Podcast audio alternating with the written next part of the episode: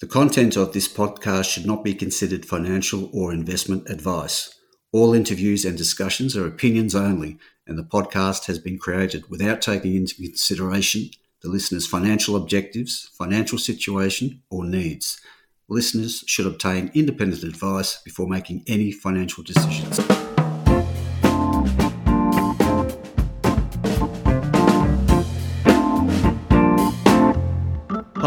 This is Barry Fitzgerald, Garimpeiro columnist for Stockhead. Welcome to another edition of the Explorers Podcast. Now we're heading over to WA down Esperance Way, where we have OD6 Metals. That's OD6 Metals. Trades under the code, funnily enough, OD6.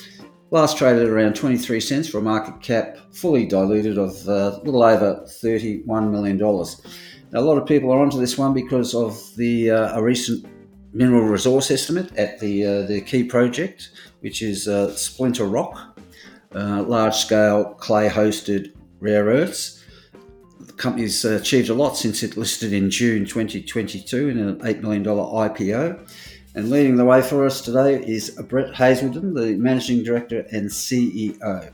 G'day, Brett. Welcome to the podcast. Hi, Barry. Thanks for having us. Uh, Brett, uh, given the company's a, a, relatively new listing, you've obviously achieved a lot. We'll get onto the MRE resource estimate in a minute, but just give us a bit of a feel for the, the genesis of the company. Yeah, so the company was founded by three smart geos once upon a time, uh, only sort of just over 12 months ago, but uh, effectively what they were doing was mining Department of Mines and Petroleum database in Western Australia, looking for things that weren't sexy once upon a time, um, like rare earths, and uh, where people had had some reasonable hits. And they'd obviously come across this one, and they've obviously come across other things as well. So, but uh, this one looked really good, and uh, formed the company from that, and then have taken it on to be an IPO. So, uh, from mining the databases to hopefully mining a rare earth um, show near Esperance. I mentioned the mineral resource estimate has been released. Can you run us through that? Yeah, so I made a mineral resource estimate. Uh, as you mentioned, uh, we only listed in June last year, so we've done a fair few rounds of drilling, uh, metallurgy tests, etc. But it's all culminated in 344 million tonnes at 1,308 parts per million total rare earth oxide. And we've used a, a 1,000 part per million cutoff grade, uh, which is quite high, but that's where we think the economics of any of these clay hosted shows are going to sit. You're going to need a thousand part per million and above to actually uh, make some money. Yes, a thousand parts per million. Very interesting, given that there are some out there reporting uh, MREs based on sub 1,000 parts per million. So yeah, look, we sort of um, we looked at the economics around it, and we just thought, look, that's the, the way where it's going to have to sit to uh, obviously pay for acid, pay for obviously West West Australian labour rates and everything else, and obviously capital costs going forward. Um, and it, seems to work at our level. So we'll see how it all turns out. And in the mineral resource estimate, what did you say about the all important uh, magnet uh, REOs? Yeah, so the magnet REOs, so there's the four main elements there. So the NdPr and dysprosium and terbium. Um, so they are all going into electric vehicles and uh, wind turbines, etc. But that comes in at 23%. Which is pretty high for the industry. You might get a bit higher every now and again, but generally that's uh, at the higher end of it all. Um, so we're really happy with that, and that's where 90% of the value will come from when we actually mine it, uh, with the remaining 11 uh, rare earth elements probably only making up 10%. Now, the 344 million tonnes, a great start. Do you have uh, you eyeing off growth in the resource estimate? Uh, we are indeed. So the resource estimate was really based on less than 5% of our clay targets. So we did this thing called a airborne electromagnetic survey uh, once upon a time, uh, late, late last year.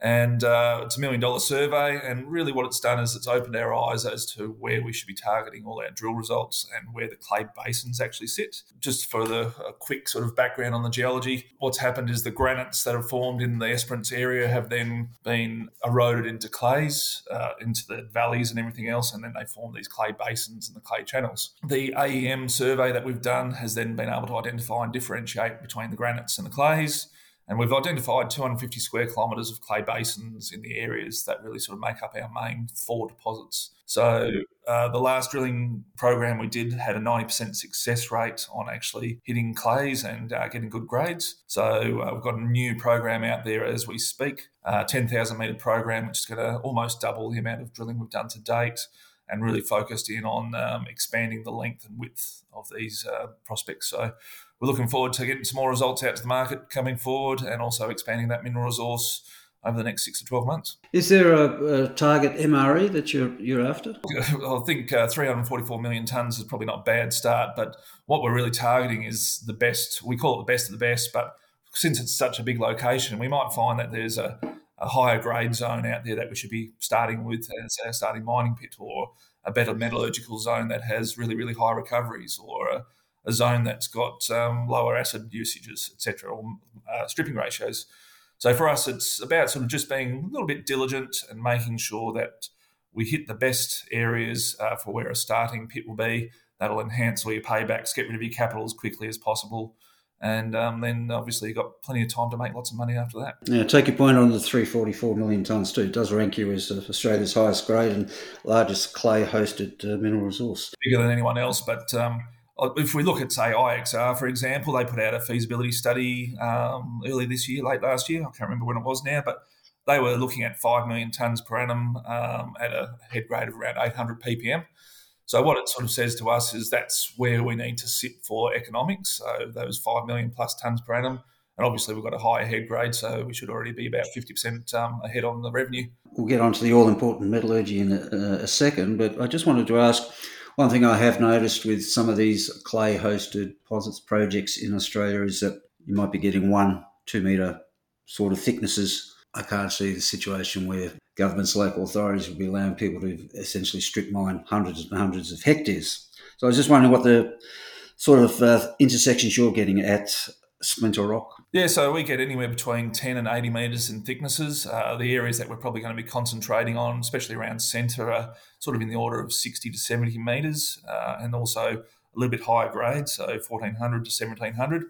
Um, getting those thicknesses and only being sort of 10 to 15 metres uh, below cover means your stripping ratio is lower, uh, means you're not having the same environmental footprint, as you mentioned, lots and lots of hectares being cleared.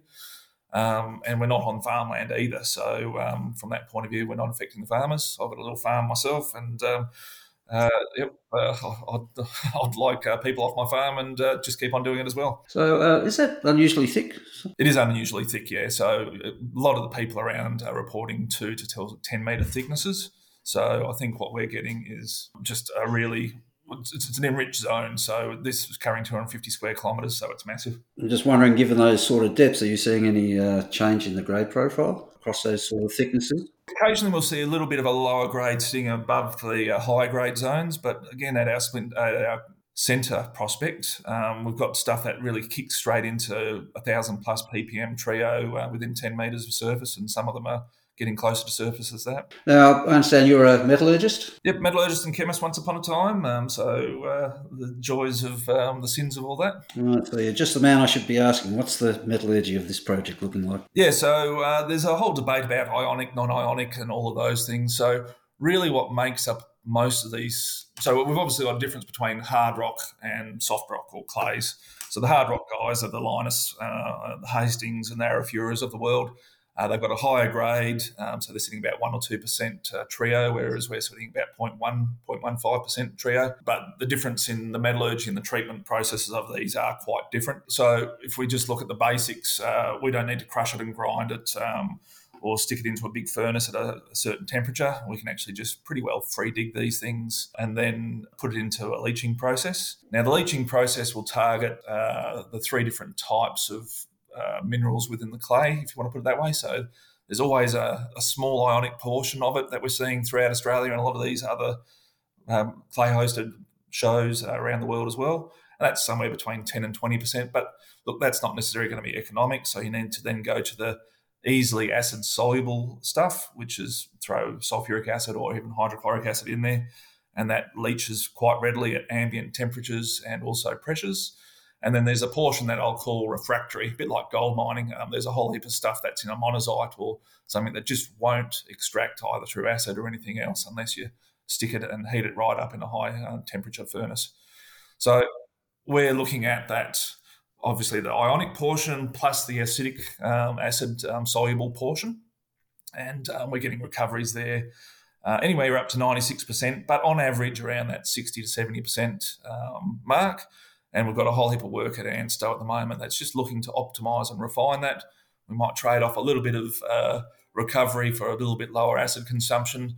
But we also need to look at all these clays because they do have, even within our um, different portfolio of uh, prospects out there, they all react a little bit different, either a little bit better in terms of ionic or a little bit better with acid or uh, a whole heap of different factors in there. So, at this early stage, um, and given your background, is it safe to say that you um, can see a clear pathway to come up with a well, each project will need its own flow sheet, but a cost-effective way of extracting this uh, the the REEs that you've got at uh, Splinter Rock. Yeah, look, most of the surprising enough, most of the flow sheets for most of these places will be very very similar. So the normal uh, excavate it, transport it.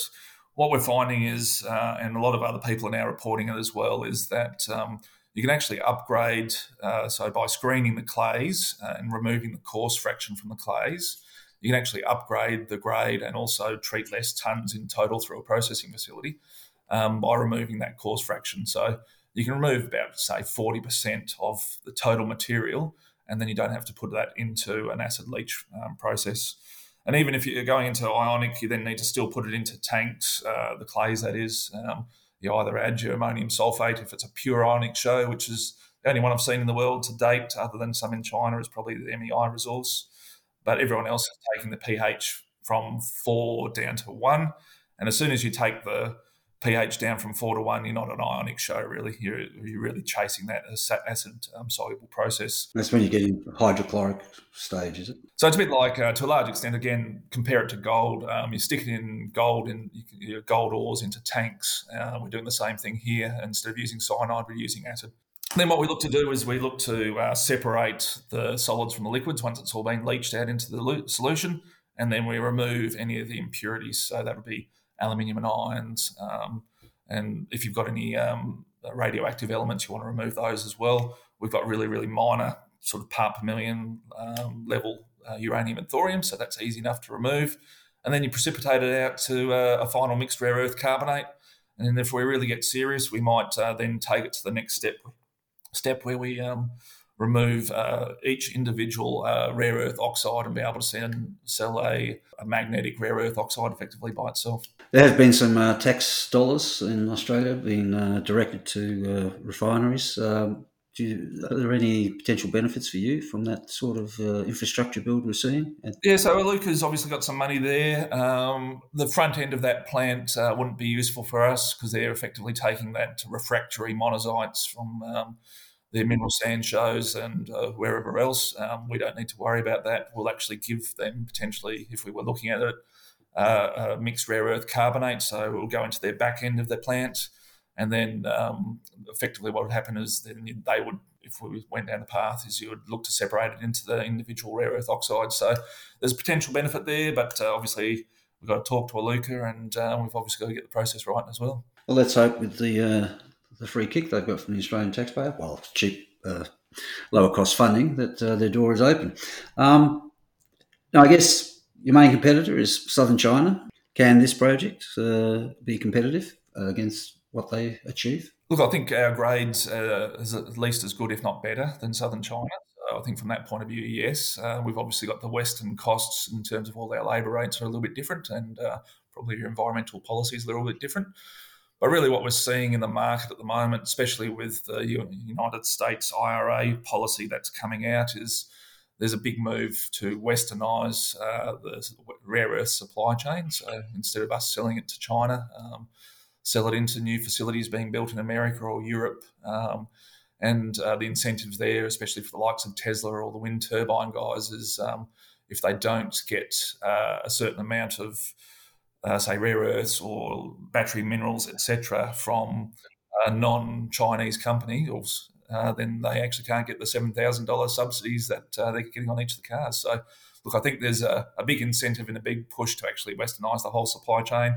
That's going to occur over the next five to seven years. So, uh, we'll see where all that leads. Now, your location, um, apart from the wind, well, I suppose you might actually consider wind power at some stage. But uh, Esperance, uh, obviously a port for acid supplies and other things you might need. A good place to be developing a project. Yeah, good place. We've had great support from the local shire and a lot of the people. We've got my exploration manager actually living in Esperance as well. So from that point of view, it's good. Uh, the port is a big port. There's iron ore going out of it. Uh, there's obviously all the wheat, uh, cereals, canola, etc., going out of there as well. Uh, and what we'll be looking at putting out is sea containers, and there's a sea container ship um, going out. In terms of the acid, we actually wouldn't be importing acid. Uh, our plan would be to use a, a chloroalkali process. Uh, and that chloroalkali process effectively takes salt, so maybe 50 to 100,000 tonnes of salt a year we might bring in uh, either through the port or via road. Um, we'll use the wind power that uh, is obviously already down there, along with a bit of solar, um, and then add some water. And then suddenly you get hydrochloric acid that you can use um, out of that whole process. But importantly, you get a base as well, so that you can neutralise that acid at the end of the day. Um, so you can put um, the clays back to where it came from, uh, obviously in a better form. Uh, but equally, when you're trying to purify out and precipitate out these rare earth carbonates and uh, rare earth oxides, you actually need to raise the pH to be able to precipitate out those anyway. So for us, it's about getting looking at the, the whole process and what you're going to need from a reagents at each step. And uh, we think that chloroalkali process is going to be really beneficial to us, especially if we can uh, use local salt and uh, local power, or wind power. Now, one thing that um, puzzles me, Brett, is that if this project was, I don't know, in say in the, the West Arunta or outback Queensland, you might have a, a, market cap of a couple of hundred million. And I mentioned uh, you're fully diluted at about 31 million. So is there do you have any explanation for that sort of difference? Yeah, it's a, it's a good one. I've looked at it myself. Uh, we're expecting with this uh, mineral resource estimate to come out uh, a bit of a kick up there. Some of our peers in the industry, AR3 out of South Australia, they're $50 million. IXR out of um, they're out of they've got a 60% project in um, Africa. Uh, they're sitting 90 odd million. Uh, and if you look at an enterprise value per resource ton, we should be sitting 100, 150 million tons, uh, 150 million dollars, I should say. So, look, I think the market is still coming to grips with what we've got, uh, trying to understand is the process economic. Uh, we think with that chloroalkali process being based in uh, Esperance and doing it all on there, it will be economic. Uh, our acid consumption numbers are pretty low comparatively. Uh, I think the market just needs to get their head around it, and we're either very, very undervalued, or the other guys are very, very overvalued. One of the two. Okay, just a a general broad question. The uh, rare earths market's taken a bit of a hit, come back sixty dollars a kilo, sort of stuff. Um, what's your view of uh, the market from here? Well, interesting enough, uh, Adamas just sent out an update today on um, the actual forward-looking prices, and yes, the the numbers have come back, but uh, they're actually still maintaining prices are going to be back up above that hundred dollars a ton mark for NdPr. Um, and what's driving that? Well, it's a big demand increase from electric vehicles. So it goes into the, the motors, not into the batteries. Uh, it goes into wind turbines and motors. So this the the magnets that go are formed from magnetic rare earths are 10 times to 14 times stronger than normal iron uh, based magnets. So, hence, they get really, really good efficiencies. That means your Tesla can go from 300 k's to 500 k's, or your wind turbines much more efficient into converting the wind into power. So the demand's forecast to increase threefold by 2035. That needs about another 10 to 12 new mines to come online to actually meet that demand. And uh, obviously, with a push to westernise the process, um, uh, hopefully we're in the box seat to be one of those. You mentioned Tesla there, done wonderful things for the the battery market, but uh, Elon Musk has uh, suggested he might be able to substitute rare earths out in the in the process. But um, do you think that's uh, actually achievable, possible? Uh, definitely achievable. So you use an iron magnet, but um, you get um, a lower, obviously, uh, mileage. So you can't go the 500 kilometres that I can. I've got a Tesla myself, so I know I can get down to Margaret River in my Tesla in one charge. Um, so I wouldn't get that with a normal uh, magnet. But what you'd have to do is you'd have to put a bigger battery in there. So it's a equally if he doesn't get the content uh, from the IRA point of view, he doesn't get his seven and a half thousand dollar discount from the government. So I think uh, in the short term he may uh, use iron magnets, but in the long term, uh, people are going to want to see a, thousand kilometre uh, distance rather than a three or four hundred kilometre distance. All right, Brett. Um, so where to from here? Yep. So we've got uh, drilling happening as we speak. Uh, I sort of mentioned that earlier. So we've got a new ten thousand metre program that's about sixty percent complete at the moment. We're looking for that to sort of wrap up in the next three or so weeks. Uh, we'll have a whole heap of good uh, um, drill results, is what we're expecting. We're seeing very similar depths and clays. Don't obviously know what the grades are, but um, we're expecting something good there. That will then lead to a, a future mineral resource upgrade. Uh, we've got a whole heap of work at ANSTO and CSIRO at the moment, so two big government organisations there, the big research organisations. Uh, so that's both on metallurgy, but also how is this all formed? Where's the best locations? What's the thicknesses of these clays? Can we map them a little bit easier? So those results will come out, and uh, we're looking forward to getting a R and D return from the government as well going forward, um, and plenty of other results as we go. Obviously, a, a study at some stage popping out to say um, how good the numbers look. There we go, folks. Very interesting story. And it's the $31 million market cap. Don't want to hark on it. Tells us. Uh, overlooked at the moment, but uh, as Brett said, the, the, first MRE is out. More to come on that front. Nothing out the metallurgy. And uh, we are talking about Australia's uh, highest grade and largest clay hosted deposit. So Brett, thanks for your time today and uh, for being patient there with uh, some of the explanations on some of the more technical aspects of what can be quite an opaque industry. So thanks for that. Good luck with it all. We'll be watching with interest. Beautiful. Thanks for your time. Cheers.